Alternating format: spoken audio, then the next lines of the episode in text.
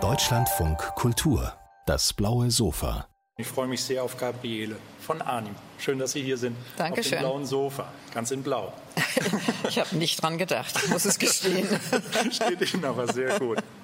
Ihr Buch heißt Das Leben ist ein vorübergehender Zustand. Das klingt nach Poesie. Wie kamen Sie auf die Idee zu diesem Titel? Oder nach Banalität. Irgendjemand hat gesagt, was für ein banausiger Titel. Das ist doch völlig klar, dass das Leben ein vorübergehender Zustand ist. Ähm, der Titel stand plötzlich da. Also da stand, das Leben ist ein vorübergehender Zustand. Hatte ich da gerade geschrieben. Und dann habe ich gedacht, das ist ja ein wunderbarer Titel. Das heißt, der Und Titel so ist, wirklich dann- von Ihnen auch. Na, das hoffe ich. Ich meine, wenn ich ihn irgendwo aufgenommen habe, ohne es zu, ohne es zu wissen, wäre ja schrecklich. Ja, manchmal gibt es ja Insofern- Marketingprofis im Verlag, die sagen, Ach man so, muss das nein, so und so das war zum Glück, das war zum Glück nicht nötig, weil sie alle den Titel gut fanden. Und wie kam das? Haben Sie es geschrieben auf dem Computer und gesehen und für gut Genau. gefunden oder haben Sie es geträumt und am nächsten Morgen Nein, gewusst? ich habe es geschrieben, während ich ähm, an einem Kapitel saß und dann stand da der Satz. Und dann habe ich gedacht, ja, das ist ein Titel. Vorher hatte ich natürlich Arbeitstitel und dann habe ich diesen dazu genommen. Und dann hieß es, irgendwie wurde ich vorsichtig gefragt, welchen Titel wollen Sie denn, den Arbeitstitel oder diesen? Da habe ich gesagt, natürlich diesen. Und dann waren alle ganz erleichtert. Und so ist es dann gekommen. Mir persönlich hat er sehr gefallen. Ich habe das Buch auch gelesen, ohne genau zu wissen, was drinne ist, sondern vom Titel her kommend. Und mir hat der Titel im Nachhinein auch so gut gefallen, weil er eben auch die Schwere, die ja auch im Buch phasenweise sehr, sehr, sehr schwer ist, schwerste Momente im Leben, ähm, die überwunden werden müssen, ein bisschen die Leichtigkeit wieder reingibt. Also man sagt nicht, es ist das Leben ist ein Sein zum Tode in der Philosophensprache oder irgendwas Was es ja ist letztlich. Ja. Was es ja natürlich ist letztlich, aber das wäre nicht mein Titel gewesen. Ähm, ja, ich weiß, es ist schwer und manche Leute haben auch Angst, das Buch zu lesen, weil sie sagen, das ist wirklich harte Kost. Also ich habe einen Buchhändler in Berlin, der mich beschimpft hat, dass ich das Buch geschrieben habe. Weil er gesagt hat, ich weiß überhaupt nicht, warum Sie es eigentlich geschrieben haben, außer für sich selbst. Das ist ja so harte Kost. Also der konnte es gar nicht aushalten. Aber die meisten Menschen, die es gelesen haben, sagen, es hat ihnen Kraft gegeben und es hat ähm, Trost gegeben. Weil es ein Buch ist, was zwar auch, wie gesagt, das Sein zum Tode beschreibt, aber letztlich voller Leben ist und ja auch voller Sinnlichkeit ist. Und weil ähm, Menschen eine große Rolle spielen, weil das Essen eine Rolle spielt, weil Schönheit eine Rolle spielt, weil ähm, irgendwie viele Dinge, die wir im Leben sowieso alle haben, hoffentlich haben, eine große Rolle spielt, weil ich immer versucht habe, das in unser Leben hineinzuholen, was wirklich sehr schwer und schwierig war und manchmal auch ziemlich verzweiflungsvoll. Und ähm, irgendwo muss man ja seine Kraft herholen. Und das war das Lebensvolle war mir da ganz wichtig. Wollen wir ein bisschen verraten, was im Buch drin steckt, zwischen den Buchdeckeln? Das Buch ist gewidmet für ihn. Stimmt. Er wird nie genannt, namentlich im Buch, aber er ist natürlich sehr präsent. Es ist ihr Mann gewesen. Martin Schulze, ein bekannter deutscher Journalist, den viele auch von früher her kennen, auch aus dem Fernsehen. Ich habe ihn als, als Jugendlicher schon kennengelernt. Da war er bekannt für seine sehr prägnanten und, und äh, wirklich ein, ein Mann des geschliffenen Wortes, würde ich sagen, Moderationen. Er fiel mir auf in diesem Meer von Fernsehmoderatoren, Tagesthemen. Später dann auch auf Phoenix hat er äh, gemacht. Er hat den Länders äh, den, Nee, den, Bericht aus äh, Bonn Bericht er aus gemacht. Bonn Ja. viele Jahre. Und war Chefredakteur der ARD. viele der Jahre. ARD in München dann gewesen. Also er hat ein reiches berufliches Leben gehabt und dann gab es zwei Schläge, zwei Tiefschläge, zwei Schlaganfälle waren es. Ne? Aber es hat einen Grund, weshalb er nicht genannt wird. Und das ist nicht der Grund der Diskretion, Ja. weil es ist ja ziemlich leicht zu recherchieren, Ja. über wen ich da schreibe. Sondern es war für mich wirklich so, dass ich gesagt habe, zwar geht es um ihn und um mich in dieser erschlagenden Situation der Krankheit, aber letztlich geht es um die Situation. Also mich hat interessiert, was passiert mit einem Paar in einer Krankheit und an einem Paar, das unter komplexen Bedingungen in diese Krankheit hineinkatapultiert wird. Und das war mir wichtig. Und ich habe auch beim Schreiben gemerkt, dass ich uns zu Figuren geschrieben habe. Und ähm, deswegen war auch die Angst jetzt vor der Veröffentlichung gar nicht so groß, weil viele gesagt haben, hast du jetzt Angst, weil du erzählst ja sehr viel. Und dann habe ich immer gesagt, na ja, ich erzähle viel, aber viel mehr erzähle ich auch nicht. Und außerdem waren wir ja zu Figuren geworden und insofern erzähle ich jetzt über die Figuren. Das wäre nämlich auch meine Frage. Es ist einerseits ein literarisches Werk. Sie bedanken sich in der Widmung auch hinten, in der Danksagung hinten bei den vielen, die auch beigetragen haben durch ihre Geschichten. Aber Sie erzählen natürlich die Geschichte, die Sie selbst erlebt haben mit Ihrem Mann in Prozenten kann man es nicht ausdrücken, aber Sie haben sich sozusagen die literarische Freiheit auch genommen, aber bleiben trotzdem doch immer bei, bei der erlebten Wirklichkeit, um authentisch zu bleiben. Darf ich das unterstellen? Das dürfen Sie unterstellen, was immer das bedeutet, erlebte Wirklichkeit, weil wir wissen ja, Erinnerung ist irgendwie eine trügerische, ähm, trügerische Gestalt, der man immer wieder erliegt und ich hoffe, dass es so stimmt, mhm. wie ich es geschrieben habe. Ehrlich war es auf jeden Fall. Also ob es immer so war, ich denke ja, aber wer weiß. Also ich traue da meinem eigenen Gedächtnis, meiner eigenen Erinnerung bedingt, behaupte aber, sie ist, ähm, die Erinnerung ist ziemlich gut und das Gedächtnis auch. Sie schreiben selbst an zwei Stellen. Ähm, zum einen, Sie sind völlig in diese Situation hineingeworfen worden. Sie waren völlig unvorbereitet. Es traf Sie sozusagen auch wie ein Schlag. Und das andere, was Sie schreiben, Sie sind eine Irrende im Nebelmeer. Ich glaube, so haben Sie es ausgedrückt. Naja, weil so eine Situation ist so unendlich neu, dass man überhaupt nicht weiß, natürlich, man hat ja keine Kriterien, kein Vorbild, man weiß überhaupt nicht, wie man, also ich jedenfalls mhm. wusste überhaupt nicht, wie ich nun damit umgehen mhm. sollte und was das bedeutete. Weil wenn man von einem Tag auf den anderen, erst ging es nur darum, dass er überhaupt überlebt und ähm, dann ging es darum, wie gestaltet man so ein Leben? Also der Mann konnte nicht sprechen, so dass andere ihn verstanden haben. Er konnte nicht lesen, er konnte nicht schreiben und er konnte nicht laufen. Das heißt, er hat in einem totalen Gefängnis gelebt, im Gefängnis seines Körpers. Und wie gestaltet man dann ein Leben so, dass es auch noch Spaß bringt mhm. und auch noch, ähm, was ich vorhin schon gesagt mhm. habe, also eine gewisse sinnliche Komponente bekommt. Mhm. Und das sind natürlich Herausforderungen, die ich jedenfalls noch nie vorher hatte. Und insofern war das schon, ähm, ja, das war ein Riesenmeer, in dem ich da herumgeirrt bin, ein Nebelmeer. Und immer versucht habe, hier und da irgendwie einen Leuchtturm zu finden und zu sagen, okay, da ist ein Licht, jetzt schauen wir mal, was wir mit diesem Licht anfangen können und habe dann so langsam so Strukturen entwickelt und habe langsam auch ähm, Ideen entwickelt, wie man so ein Leben ertragen und aushalten kann und auch so gestalten kann, dass er neben der ganzen Verzweiflung und dem Zorn und der Wut und, und auch dem, dem Willen zum Selbstmord, den er ja gar nicht begehen konnte, weil er hätte nicht, er konnte weder aufstehen, noch hätte er Pillen horten können, noch sonst irgendwas, wie man da, wie gesagt, dem etwas entgegensetzt und wie man da auch noch ähm, ein Vergnügen reinbringt. Und das Erstaunliche ist, dass wir unglaublich viel gelacht haben.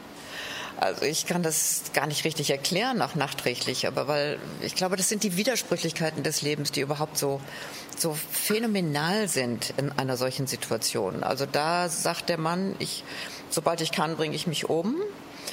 Und nachmittags sitzt er in seinem Rollstuhl, kann nicht richtig sprechen und schüttet sich aus vor Lachen. Mhm.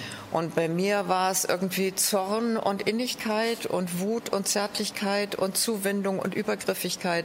Also lauter Dinge, die eigentlich nicht zusammenpassen und die alle irgendwie doch in diesem Leben gelebt wurden. Tragikkomik nennt man das, glaube ich. Ne? Es ist zum ja, Weinen und zum komisch, Lachen gleichzeitig. Natürlich, und Tragik und Komik liegen ja irgendwie sowieso nah beieinander. Das ist es nicht, sind und, so und nicht an der gegensätzlichen Seite. Und deswegen, und deswegen, es gibt ja auch immer wieder Situationen, die ich auch beschreibe in dem Buch, die einfach wirklich witzig ja. waren in ihrer ganzen verzweiflungsvollen Art, dann trotzdem man, zum Lachen, dann man lachen konnte. Eine Stelle war, ich hoffe, ich erinnere mich richtig, als Sie sagen, ich suche jetzt den Grabstein aus für dich. Kommst du mit?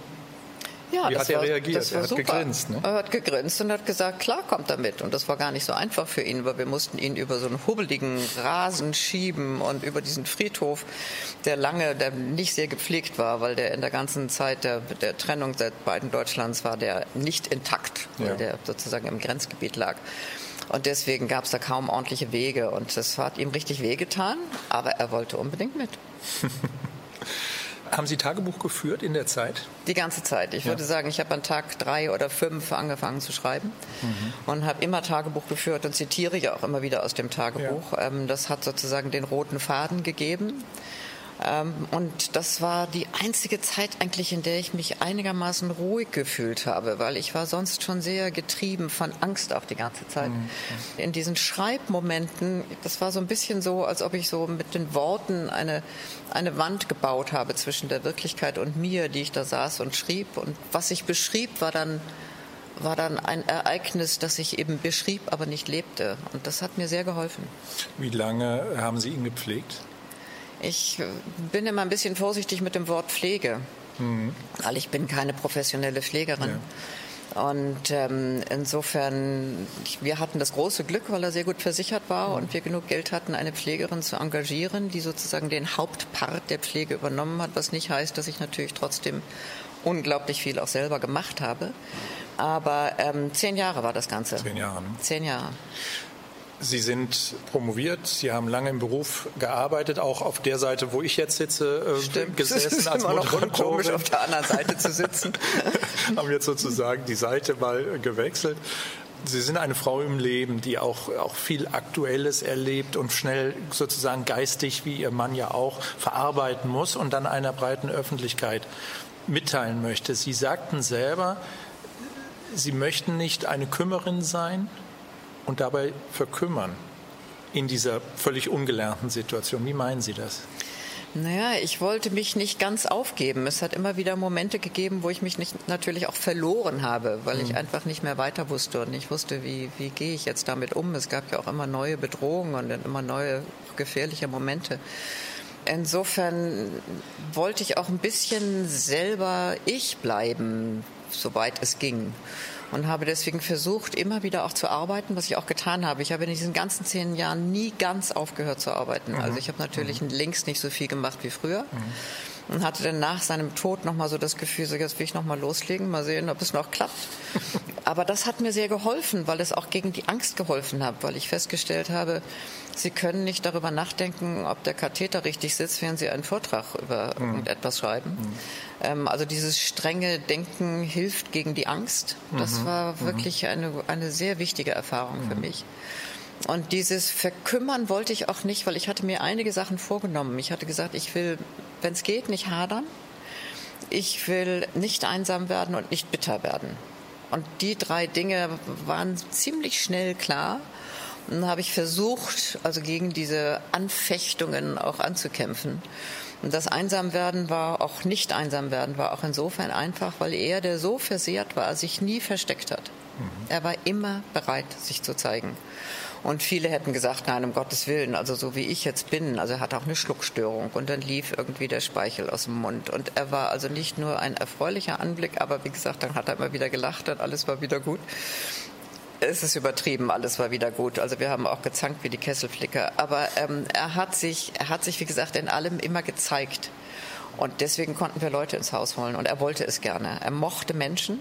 Er war immer unglaublich interessiert an Menschen freute sich, wenn sie da waren und war gleichzeitig verzweifelt, weil er nicht mit ihnen reden konnte. Und Reden war nun sein Elixier gewesen. Er war mhm. ein großartiger Redner und Diskutierer und hat Menschen auch gerne die Welt erklärt. Und das ging nun alles nicht mehr. Ich habe ein Erlebnis, wo ich Sie beide, glaube ich, gesehen habe. Also ihn meine ich mit Sicherheit. Das war in Berlin-Mitte. Es war auf einem Marmorboden, ein großer Abendempfang. Und dann fuhren Sie, meine ich, mit ihm im Rollstuhl sitzend in den Saal hinein. Und ich merkte, wie plötzlich der Saal sich weitet, also wie die Leute aus Unsicherheit und aus einer peinlichen Berührtheit zurückwichen. Und in dem Moment habe ich Berlin Mitte gehasst, weil ich dachte, es ist nur sozusagen für die 40 bis 50-Jährigen, die auf der Höhe ihrer Schaffens- und Macht sind, ein, eine Art äh, Bühne. Und für alle anderen, die da versehrt sind, kann es die Hölle sein, wenn sie nicht den Mut haben, sich zu zeigen. Wie gehen wir mit Alter, wie gehen wir mit Krankheit um? Naja, wie Sie es gerade beschrieben haben, sehr ungelenk, sehr scheu, sehr ungeübt. Ich finde, dass wir viel zu wenig in unserer Gesellschaft über Krankheit sprechen und darüber, wie man Krankheit lebt. Ich habe das erlebt, dass ich, ähm, ich hatte ja dann das Wunderbare, dass ich 17 Vorleser für ihn hatte und ähm, einige von denen habe ich dann später befragt und habe gesagt, wie war das eigentlich für euch, da zu sitzen? Weil er wollte ja immer so gerne reden mit ihnen und das konnte er nicht und sie konnten ihn nicht verstehen und sie sind trotzdem immer wieder gekommen und haben sich da hingesetzt und ihm vorgelesen. Also das waren noch ganz großartige Menschen. Aber andere konnten es nicht. Die haben es einfach nicht geschafft, dahin zu gehen, weil sie Angst hatten, weil sie nicht wussten, wie gehe ich mit ihm um. Also eine Freundin hat dann beschrieben, dass ich irgendwann sie auf der Straße getroffen hätte, ich, ich mit ihm im Rollstuhl und sie kam auch und dann hätte ich gesagt, sie können ihm ruhig die Hand geben. Und sie sagt, das sei wie eine Erlösung gewesen, weil sie hätte, er hatte eine Hand, die wackelte und eine Hand, die gelähmt war. Also es war auch, man wusste es wirklich nicht so genau. Und da wir es nicht geübt haben, da die Kranken eigentlich eher so ein bisschen sich selbst verstecken oder versteckt werden, was ich ein großes Manko finde in unserer Gesellschaft. Und ich hoffe, dass dieses Buch auch so ein bisschen hilft, also das Thema zum Thema zu machen. Was wäre Ihr Wunsch, wenn dieses Buch ein Ziel erreichen sollte in, auf gesellschaftlicher Ebene? Ja, das wäre bestimmt eins der Ziele. Ähm, eine andere Sache, die habe ich neulich gehört, die eine Frau gesagt hat nach irgendeiner Zoom-Veranstaltung, das fand ich ganz großartig. Die hat gesagt, Sie schreiben ja, dass Sie im Kern eine Angstfrau sind. Also ich beschreibe sehr auch meine Angst in diesem Buch. Und dann sagt sie, jetzt habe das Buch zugeschlagen und dann habe ich gedacht, also wenn die Frau sagt, sie ist eine Angstfrau, dann schäme ich mich jetzt nicht, schäme ich mich jetzt nicht mehr meiner Angst. Solche Sachen sind natürlich wunderbar. Was war so die überraschendste Reaktion, die Sie erlebt haben? Sie gehen ja mit dem Buch an die Öffentlichkeit, Sie jetzt schon eine Weile raus. Was hat Sie wirklich überrascht an Reaktionen?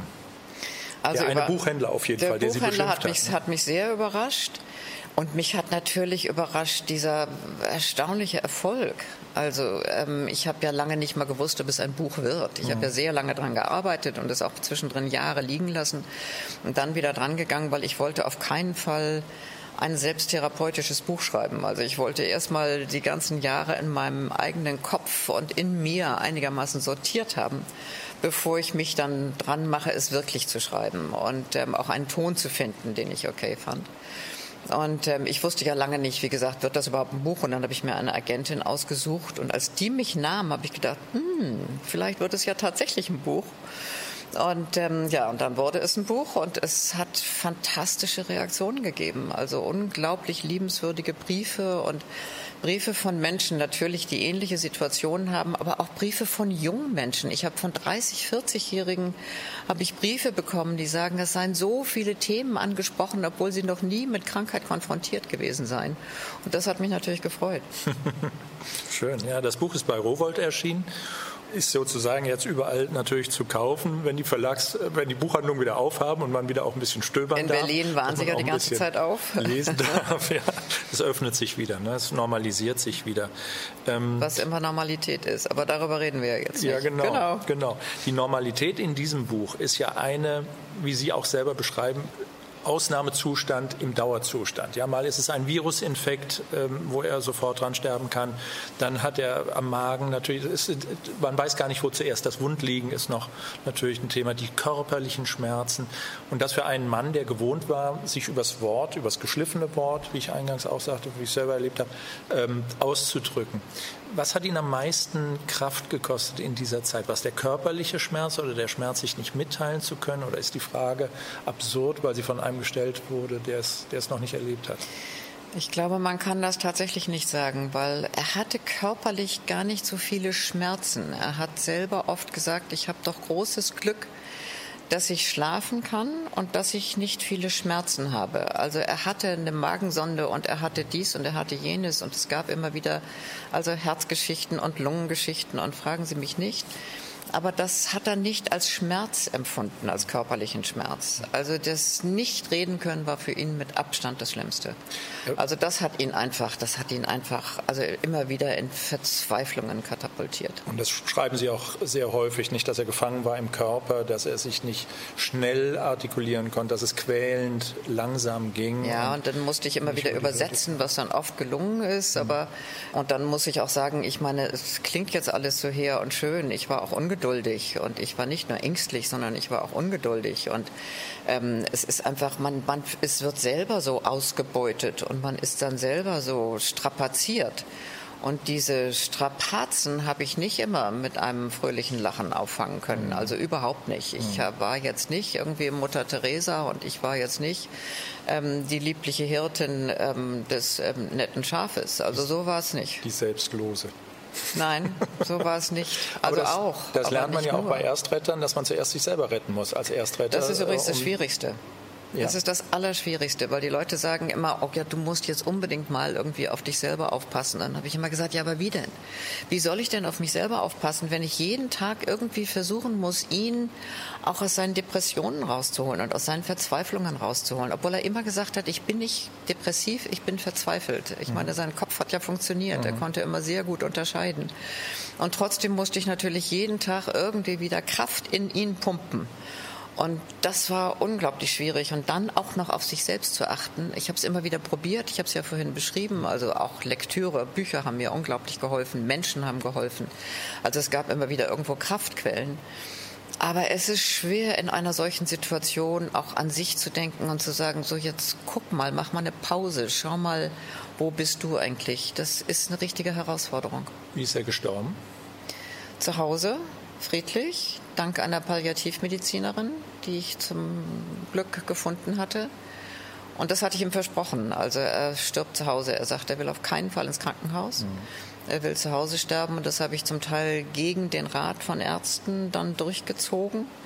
Die wollten noch diese Untersuchung und jene Untersuchung, wie wir das so kennen. Wir hören das ja immer wieder, dass ähm, Leute dann noch irgendwie eine Chemotherapie bei Leuten ja. machen, obwohl jeder weiß, das ist eigentlich völlig sinnlos. Und so war es auch hier. Ich wusste, er will sterben. Er hatte einer Freundin gesagt, ich werde sterben, nicht mir. Ähm, und er konnte nicht mehr. Das war einfach, mhm. es war zu Ende. Sie sagen, ich war zornig, als Sie es von der Freundin erfuhren. Ähm, Sie sagen, der Arzt hat Sie beschimpft. Der Arzt hat mich beschimpft, weil ich ihn so versucht habe zu beschützen. Mhm. Und auch da wieder die Widersprüchlichkeit. Also auf der einen Seite wollte ich ihm die Freiheit geben zu sterben und nicht für mich leben zu müssen. Und gleichzeitig habe ich gedacht, was mache ich denn, wenn er stirbt? Mhm. Das kann ich gar nicht, ich kann das gar nicht aushalten. Mhm. Ich halte das nicht aus, wenn er weiterlebt und ich halte es nicht aus, wenn er stirbt. Das war eigentlich die Situation. Naja, mit der muss man auch erstmal zurechtkommen. Was hat die Palliativmedizinerin gemacht? Ich meine, wir haben jetzt das Jahr 2021 im Moment. Das Bundesverfassungsgericht hat ein wegweisendes Urteil vor einem Jahr erst gesprochen, wo es quasi die Türen weit aufgemacht hat. Ein, ein Recht, kein Anspruch, aber ein Recht auf ähm, Hilfe beim Sterben auch äh, zu bekommen. Ja, wobei wir da ja auch sehr unterscheiden müssen. Ich bin jetzt keine Expertin. Ja. Also es ist der, es ist der assistierte Suizid und es ist der, es ist das ähm, Gehen lassen und also naja, ich weiß, dass die Palliativmediziner unterscheiden ja immer Hilfe zum Sterben ja. und Hilfe beim Sterben. Genau. Und ähm, in unserem Fall war das eindeutig Hilfe beim Sterben. Mhm. Mhm. Ähm, ich finde es und fände es wichtig, wenn ich wüsste, wenn ich in einer solchen Situation wäre, dass ich das Gefühl habe, es wird jetzt schlimmer, schlimmer, schlimmer, ähm, unerträglicher. Ich fände es wunderbar, wenn irgendwo da jemand wäre, von dem ich wüsste, der hilft mir. Das heißt, es würde meine Lebensqualität enorm steigern, wenn am Ende jemand mir helfen würde, mein Leben zu beenden. Ist bei mir das Gefühl. Ich weiß, dass andere Menschen, ich habe Freunde, die sagen, nein, wir möchten es bis zum letzten Moment leben, egal was passiert. Ähm, ich weiß nicht, ob ich so couragiert wäre, das zu sagen. Kann ich, glaube ich, nicht. Aber man weiß ja nie, was mit einem ist, wenn die Situation da ist. Wahlfreiheit ist, glaube ich, da auch ein ganz entscheidendes äh, Merkmal, egal ob man es nutzt oder nicht. Ja, und dann weiß man ja auch nicht, ob man es noch kann. Man mhm. weiß ja nicht, in was für eine Lage mhm. man gerät. Diese ganze Situation, so schlimm, so traurig, so lustig, wie sie war, was hat sie Ihnen gelehrt, vielleicht in einem Gedanken, in einem Wort? In einem Wort? In einem Wort. in einem Wort oftmals zehn Jahre, Wort, die Erfahrung von zehn Jahren. ist es in einem Wort gar nicht so schwer. Versuch. Ich glaube, also ich hoffe, man weiß es ja selber immer nicht so genau, ich hoffe, ähm, hellhöriger geworden zu sein.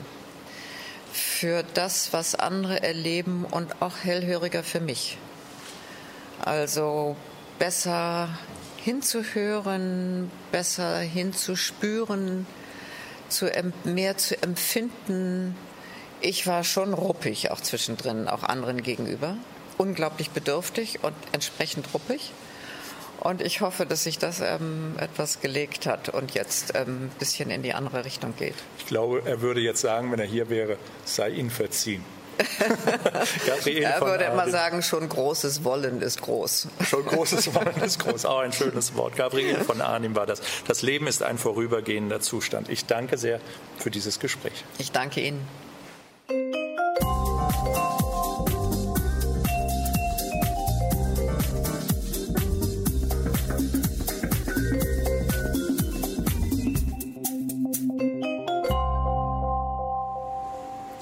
Auf dem blauen Sofa begrüße ich Florence Bukowski-Scheckete, die ein wunderbares Buch geschrieben hat, Mist, die versteht mich ja, aus dem Leben einer schwarzen Deutschen. Herzlich willkommen auf dem blauen Sofa. Dankeschön für die Einladung. Wie häufig sind Sie heute schon gefragt worden, warum sprechen Sie eigentlich so gut Deutsch oder wo kommen Sie eigentlich her? Wirklich? Also heute jetzt speziell nicht, aber gestern tatsächlich äh, zweimal, zwei, dreimal schon. Also das passiert öfters und da, das bin ich auch gewohnt. Gewöhnt man sich wirklich daran? Weil diese Frage hat doch auch neben dem vielleicht berechtigten Interesse oder einem tatsächlichen Interesse etwas Ausgrenzendes. Nervt Sie das nicht irgendwann mal? Also es hat mich als Jugendliche sehr genervt, als Kind auch. Da musste ich mich erstmal dran gewöhnen und wusste gar nicht, was die, was die Menschen meinen und habe natürlich dann immer gesagt, ja, ich komme aus Buxtehude. Ja, das, das ist doch meine Heimatstadt. Und äh, bis ich dann verstanden habe, was die Leute wirklich möchten. Und jetzt als Erwachsene, dadurch, dass ich ja auch beruflich in diesem Bereich tätig bin, in dem interkulturellen Bereich, nervt es mich nicht. Ich weiß ja, was die Leute von mir hören möchten und nutze die Beantwortung der Frage, um hoffentlich ein bisschen eine Bewusstseinserweiterung auch zu schaffen. Ja? Also ich sage immer, ich fühle mich wie ein wandelndes Cultural Awareness Seminar und nutze das dann auch. Sie haben ja versucht, ein bisschen den Hintergrund dieser Frage zu dechiffrieren. Was steckt dahinter? Warum können sich Menschen nicht vorstellen, dass jemand perfektes Deutsch spricht? Naja, es geht ja noch weiter. Es geht nicht darum, ähm, ob ich perfektes Deutsch spreche, sondern es geht schlichtweg darum, dass ich mit meinem Äußeren schlichtweg nicht deutsch sein kann. Weil die meisten Menschen haben mit Deutschsein ein ganz bestimmtes Bild vor Augen. Jemand Deutsches muss weiß sein, entsprechend ähm, blonde oder brünette Haare, ja, und dann darf er auch von hier kommen. Also wenn ich jetzt weiß wäre, käme aber aus einem anderen europäischen Land, habe aber die, die Hautfarbe, die mir das erlaubt, weiß zu sein, dann wäre diese Frage, ähm, die würde gar nicht so kommen. Vielleicht würde die Frage dann kommen, wenn man von meiner Sprache hört, hm, naja, hat vielleicht ein französischen Einschlag oder nordischen Einschlag. Es ist das Äußere und das passt nicht mit dem vermeintlich Deutschen zusammen. Obwohl wir ja das Jahr 2021 schreiben, also wir leben nicht von, was ich in den 50er Jahren, wo man vielleicht hätte noch ein bisschen Verständnis für das so eine Frage aufbringen können. Was hat sich in den letzten Jahren verändert oder was verändert sich gerade? Was nehmen Sie gerade wahr? Gibt es eine Bewusstseinsveränderung, dass Deutschland einfach viel, viel, viel reicher und, und vielschichtiger ist, ähm, als manche Leute es wahrhaben wollen? Mhm. Naja, ich denke, äh, speziell aufgrund Black Lives Matter haben wir eine Bewusstseinserweiterung und auch Veränderung. Das auf jeden Fall. Aber es gibt trotz allem immer noch Menschen, äh, denen es schwer fällt, zu sehen, dass Deutschland eine sehr diverse Gesellschaft ist. Sie wissen es, wenn Sie dann aber ganz konkret jemanden vor sich haben, selbst wenn er lupenreines Deutsch spricht, kriegen Sie Ihre Vorstellung, Ihre Stereotypen, das, was in Ihrer Schublade drin ist, nicht mit dem zusammen, was Sie vor sich sehen. Ja? Es passiert mir auch, dass ich mit Menschen spreche, und während des Gesprächs man dann sagt, ja, wie sagt man das denn auf Ihrer Sprache? Und ich denke, wir haben jetzt eine halbe Stunde lang Deutsch gesprochen. Du hast eine halbe Stunde lang mitbekommen, dass ich, dass ich akzentfreies Deutsch spreche, dass ich dich verstehe. Und trotzdem fragst du mich nach einer halben Stunde, wie man das auf meiner Sprache spricht. Also die haben buchstäblich übersehen, dass ich die ganze Zeit mit ihnen auf Hochdeutsch korrespondiere. Ja? Und kommuniziere. Sie sind Schulamtsdirektorin in Baden-Württemberg. Sie sind Managerin einer Agentur für interkulturelle Kommunikation und Sie sind jetzt seit neuestem auch Schriftstellerin. Dieser Lebensweg ist überhaupt nicht selbstverständlich. Erzählen Sie ein bisschen was zu Ihrer eigenen Lebensgeschichte. Wie kommt es, dass Sie zur Schulamtsdirektorin in Baden-Württemberg äh, geworden sind? Weil Ihre Lebensgeschichte ist eine relativ ungewöhnliche.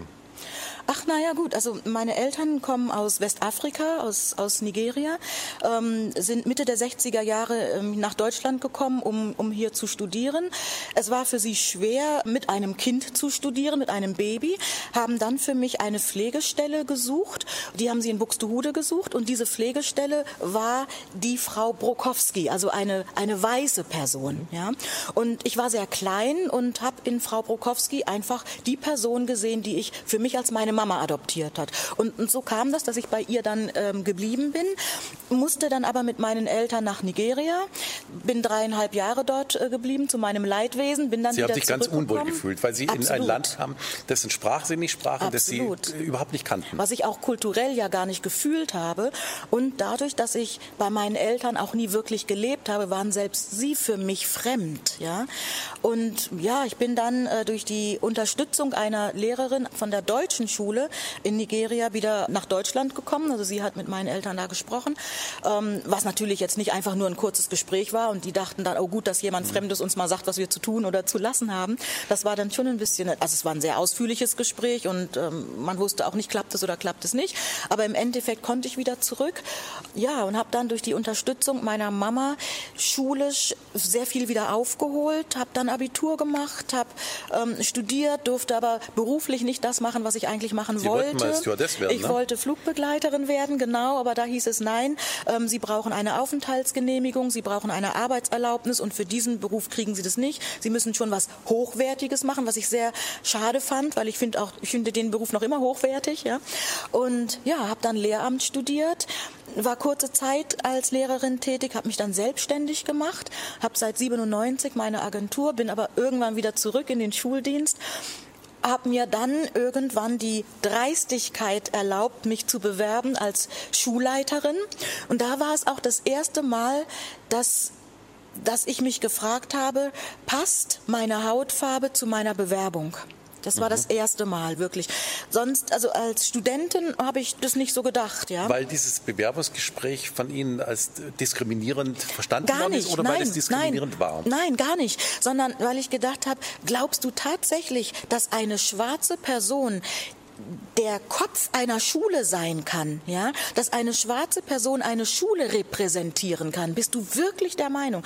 Ich habe es dann aber durchgezogen, habe mich beworben und in meinem Lebenslauf ist es immer so, dass es Menschen gab, die sehr unaufdringlich mich begleitet haben. Und da gab es eine, eine Person in Funktion, die gesagt hat, natürlich, ich glaube, Sie haben die Kompetenzen und ich möchte, dass Sie sich bewerben und äh, Sie müssen mir halt zeigen, dass Sie die Kompetenzen haben. Und dann habe ich tatsächlich auch eine Stelle bekommen. Ja. Aber man müsste doch eigentlich annehmen oder meinen, dass an einer Schule so viele unterschiedliche Kulturen zusammenkommen, dass genau das doch die beste Voraussetzung ist.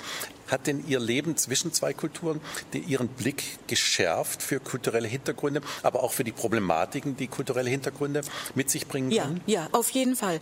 Und zwar nicht die Zeit von 0 bis 9, also bevor ich nach Nigeria gegangen bin, sondern in diesen drei Jahren Nigeria habe ich wirklich gemerkt, wie es sich anfühlt, zwischen zwei Kulturen hin und her zu springen. Dadurch, dass ich ja dort auf der deutschen Schule war, das war für mich wieder Deutschland, das war für mich zu Hause, ja dann aber wieder zurück nach Hause gegangen bin, wo eben das nigerianische Leben stattgefunden hat, habe ich täglich einen Transit hin und her gemacht. Ja?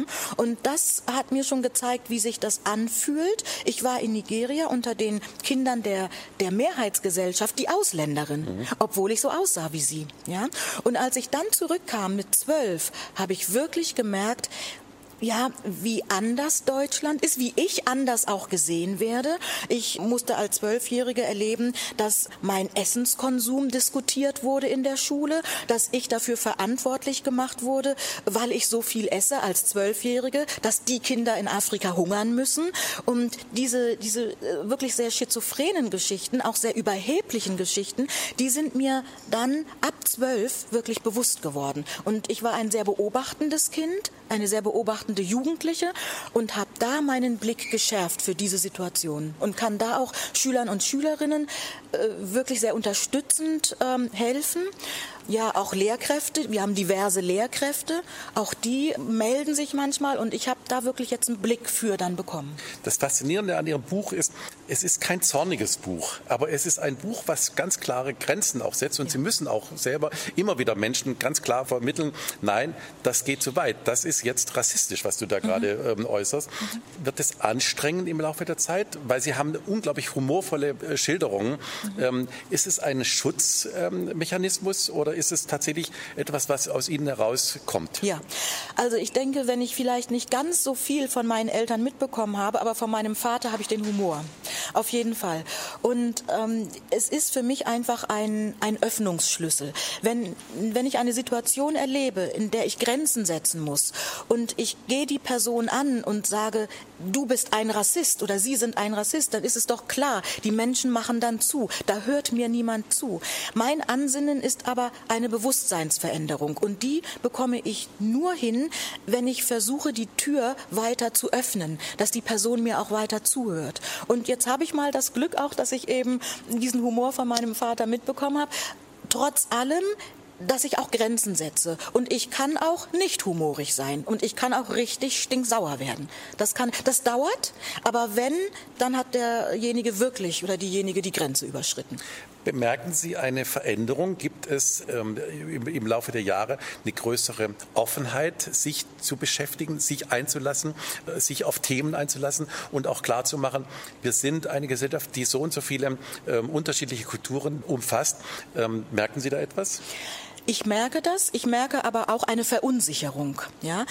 Also ich sage mal, die Person, die sich nicht öffnen möchte, die einfach dagegen sein möchte, da kann ich noch so humorvoll sein, die, die will einfach nicht. Und da ist auch irgendwann für mich die, die Gesprächsbereitschaft beendet. Da, da, das nützt nichts. Ja? Aber die Menschen, die offen sein möchten, da merke ich, ja, eine Veränderung, auch etwas zum Positiven. Es ist immer noch viel Luft nach oben, sehr viel Luft nach oben. Ja? Das möchte ich gar nicht schönreden. Aber ich merke auch eine Verunsicherung, dass Leute sagen, ich ich, weiß überhaupt gar nicht mehr, was ich fragen darf. Gestern hatte ich eine Lesung und es kam ein Ehepaar auf mich zu und die sagten, wir möchten so gerne was fragen, aber es ist uns peinlich, weil wir wissen nicht, ob wir das fragen dürfen. Mhm. Ja? Und diese Verunsicherung möchte ich auch den Menschen nehmen und sagen, fragen Sie bitte, fragen Sie.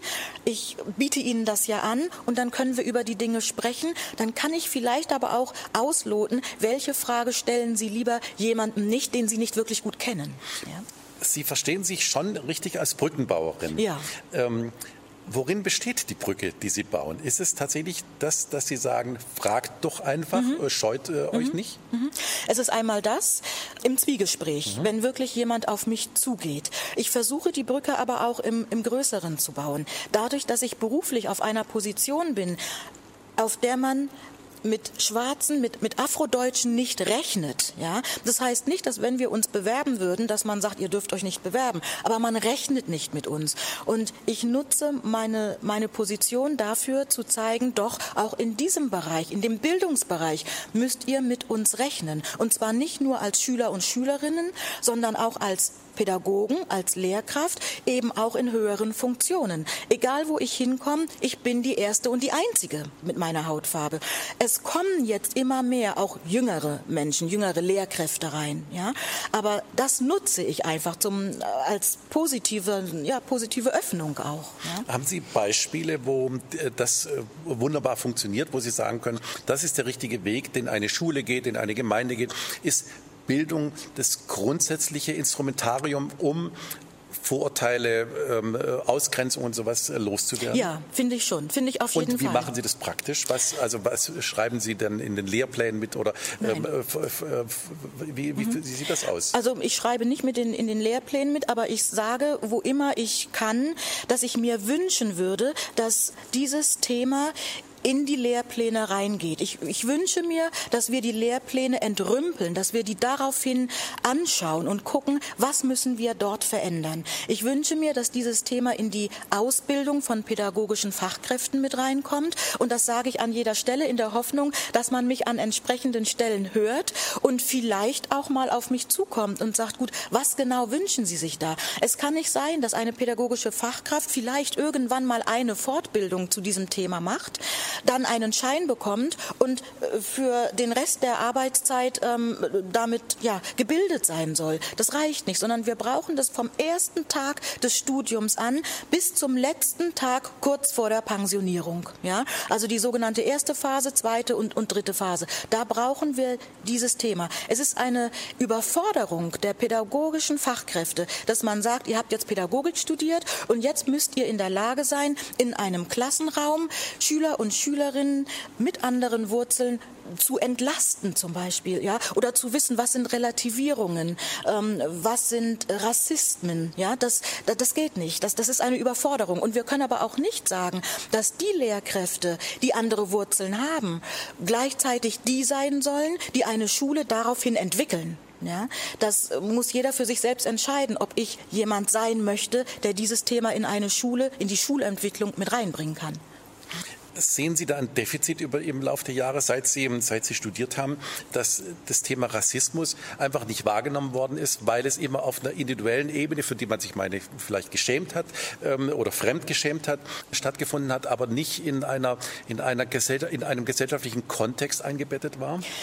Naja, ich habe den Eindruck, dass man auf der Metaebene natürlich schon weiß, dass es Rassismus gibt, dass es Diskriminierung gibt, ja, und eben auch die rassistische Diskriminierung. Wenn es aber ganz konkret in den Alltag geht, dann höre ich ganz oft, na, das ist doch kein Thema mehr, mhm. ja. Als ich mein Buch angefangen habe, haben Pädagogen, wirklich hochstudierte Menschen zu mir gesagt, na, das ist doch kein Thema mehr. Sowas brauchen Sie doch gar nicht zu schreiben, ja.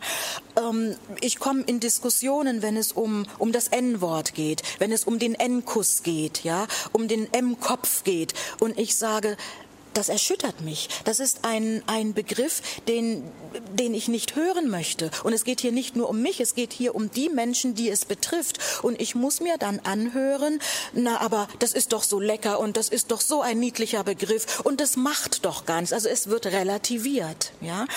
Und von daher sage ich, ja, wir müssen in der Pädagogik, das ist jetzt nun mal der Bereich, in dem ich gut auch wirken kann, wir müssen dieses Thema hier ernst nehmen und dürfen nicht nur, weil es bequem ist, sagen, das ist kein Thema mehr. Es ist ein Thema.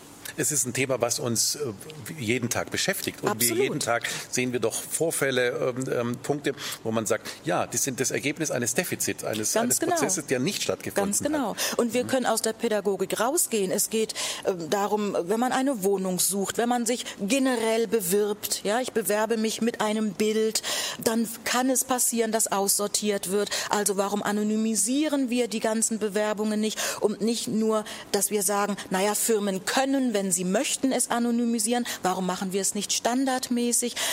Ich bin der Meinung, dieses Thema muss wie eine Kaskade von oben runter entwickelt werden. Wir haben so wunderbare Antidiskriminierungsstellen, die aber immer noch auch im pädagogischen Bereich als Beschwerdestellen gesehen werden. Und das sind sie aber nicht. Nutzt das. Und das, da werde ich auch nicht müde, das zu sagen. Nutzt diese Stellen. Holt euch die Expertise rein und sprecht auch mit Menschen, die betroffen sind. Weil ich sage, wenn man über ein Thema etwas wissen möchte und man spricht nicht mit denen, die betroffen sind, führt man man Selbstgespräche. Und Selbstgespräche enden irgendwann im Nichts, die sind langweilig. Ja. Befürchten Sie, dass im schulischen Lockdown ähm, diese Themen, diese, diese wichtigen Themen verschwunden sind, dass Sie wieder von vorne anfangen müssen, dass Sie nochmal Grundlagen schaffen müssen? Ist da, ist da eine Befürchtung auf Ihrer Seite, dass ähm, da nochmal neu gearbeitet werden muss? Naja, das betrifft ja nicht nur dieses Thema. Also ich sag mal, Lockdown hat ja hat ja so viel zutage gefördert, ja. Gutes, aber auch sehr viel Negatives. Also ich glaube, da müssen wir generell in der Pädagogik äh, noch mal sehr viele Schritte unten anfangen, um ganz viel wieder zu entwickeln. Da ist dieses Thema ein Thema, aber es wäre jetzt vermessen zu sagen, dass es nur um das Thema der Diskriminierung geht, ja. Also da haben wir noch viel zu tun. Sie haben es gerade angesprochen, die N-Wörter. Veränderung beginnt bei Sprache. Ja haben Sie den Eindruck, dass wir zu unsensibel mit Sprache umgehen? Brauchen wir eine höhere Sensibilität im Umgang mit Sprache? Ja. Und wo sehen Sie da den Ansatz? Ich habe den Eindruck, dass der Sprache nicht diese Wichtigkeit ähm, zugedacht wird. Und es ist so, Sprache schafft Wirklichkeit. Und die Tatsache, dass man Begriffe verwendet, zeigt ja auch die eigene Haltung. Es reicht mir aber nicht, nur Wörter zu streichen, sondern ich möchte, dass wir, und da sind wir auch wieder bei der Pädagogik, dass wir schauen, wo kommt dieses Wort her, was bewirkt dieses Wort und was können wir tun, um einen Ersatz zu finden? Und wenn wir diesen Ersatz gefunden haben, müssen wir aber auch gucken, welche Haltung braucht es, damit wir diesen Ersatz für diesen Begriff auch wirklich aus dem Inneren heraus verwenden. Und dann können wir gucken, ob wir das andere Wort streichen. Es aber nur zu streichen und gerade so weiterzumachen, das bringt nichts. Jetzt könnte man natürlich sagen, das ist ein Kampf gegen Windmühlen, weil wir, wir bemerken über die Jahre, vor allem in den sozialen Medien, eine Verrohung der Sprache. Also kämpfen Sie da nicht einen Kampf, der möglicherweise doch schwieriger ist oder vielleicht sogar aussichtslos? Aussichtslos nicht dann könnten wir, könnten wir gleich nach Hause gehen. Mhm. Ja? Ähm, er ist sicherlich nicht einfach, er ist schwierig und bei jeder Veränderung, wir kennen ja die Veränderungskurve, und bei jeder Veränderung gibt es natürlich auch ähm, Energien, die sagen, und jetzt machen wir es gerade erst recht. Das ist ja klar. Ja? Und ich merke ja auch, dass, dass es Menschen gibt, die sagen so, und jetzt versuchen wir mal zu provozieren. Jetzt benutzen wir diesen Begriff erst recht. Ja? Aber aussichtslos ist es auf keinen Fall. Ich denke, die Mehrheit Mehrheit der Gesellschaft möchte eine Veränderung und eine Verbesserung. Und die, die es nicht möchten, die werden hoffentlich immer weniger werden. Lassen Sie uns über die Agentur für interkulturelle Kommunikation sprechen. Was bedeutet interkulturelle Kommunikation? Was, kann, was könnte ich lernen, wenn ich äh, mich coachen ließe bei Ihnen? Also wenn Sie was sind die typischen Fehler? Äh, genau. Ähm, die typischen Fehler sind zunächst mal die Haltung. Also wenn mich jemand engagiert und sagt, äh, wir haben hier ein Team und äh, könnten Sie mit diesem Team arbeiten, dann versuche ich erstmal herauszufinden, welche Haltung herrscht überhaupt in dem Team. Und dann schaue ich, wie wird in dem Team gesprochen und welche, welche Haltung kommt aus der Sprache raus. Und da fangen wir an bei diesem klassischen, wo kommen Sie her? Aber das ist es, ist es gar nicht nicht. Das sind mhm. so diese typischen Sachen, wo wir sagen, gut, die sind jetzt inzwischen schon so ein bisschen, so ein bisschen alte Schuhe, ja. Ähm, aber es geht ja auch nicht nur um transkulturelle Geschichten, es geht auch um Gendersprache. Also fangen wir an zu gendern oder nicht? Sprechen wir nur in der maskulinen Form? Dann schaue ich in dem Team, was macht aber die Art der Sprache mit den anderen äh, im Team? Äh, sprechen wir überhaupt die gleiche Sprache? Wenn ich Teams habe, die auf Englisch sprechen, dann gucke ich, wo kommen aber die einzelnen Teammitglieder her und fühlen sie überhaupt das, was sie auf Englisch sagen? Oder müssen wir gucken, was bestimmte Begriffe in der Herkunftssprache bedeutet, ja, um uns dann auf einen Sprachcode auch zu einigen und nicht Sprachcode, dass wir sagen, welche Sprache sprechen wir, sondern was bedeutet das, was wir gerade sagen, ja? Oder ähm, ich hatte eine Situation, da sagte mir jemand, ach, das ist doch gar nicht schlimm, ich arbeite mit ähm, ausländischen Jugendlichen, naja, und wenn die zu spät kommen zur Arbeit, dann, ähm, dann ist das nicht schlimm, die können es nicht besser. Und da hake ich dann ein und sage, was bedeutet es? Welches Bild haben Sie von den ausländischen Jugendlichen im Kopf, dass Sie glauben, die können nicht pünktlich sein? Ja? Und wie müssen wir aber mit den Jugendlichen arbeiten, dass sie bemerken, doch, ich muss hier pünktlich zur Arbeit kommen? Ja? Ja, hochspannend. Ich glaube, wir könnten noch zwei Stunden weitersprechen. Wir sind leider schon fast am Ende dieser Runde. Ähm, eine Frage zum Schluss. Welches Buch würden Sie gerne in zehn Jahren geschrieben haben? Hm. In zehn Jahren würde ich gerne ein noch humorvolleres Buch ähm, darüber schreiben, wie ich versucht habe, das Bewusstsein der Menschen zu öffnen, dass eine deutsche Person auch schwarz aussehen kann. Ein wunderbares Stichwort und ein wunderbares Schlusswort. Herzlichen Dank, Florenz Prokowski-Scheckete. Ich danke Ihnen.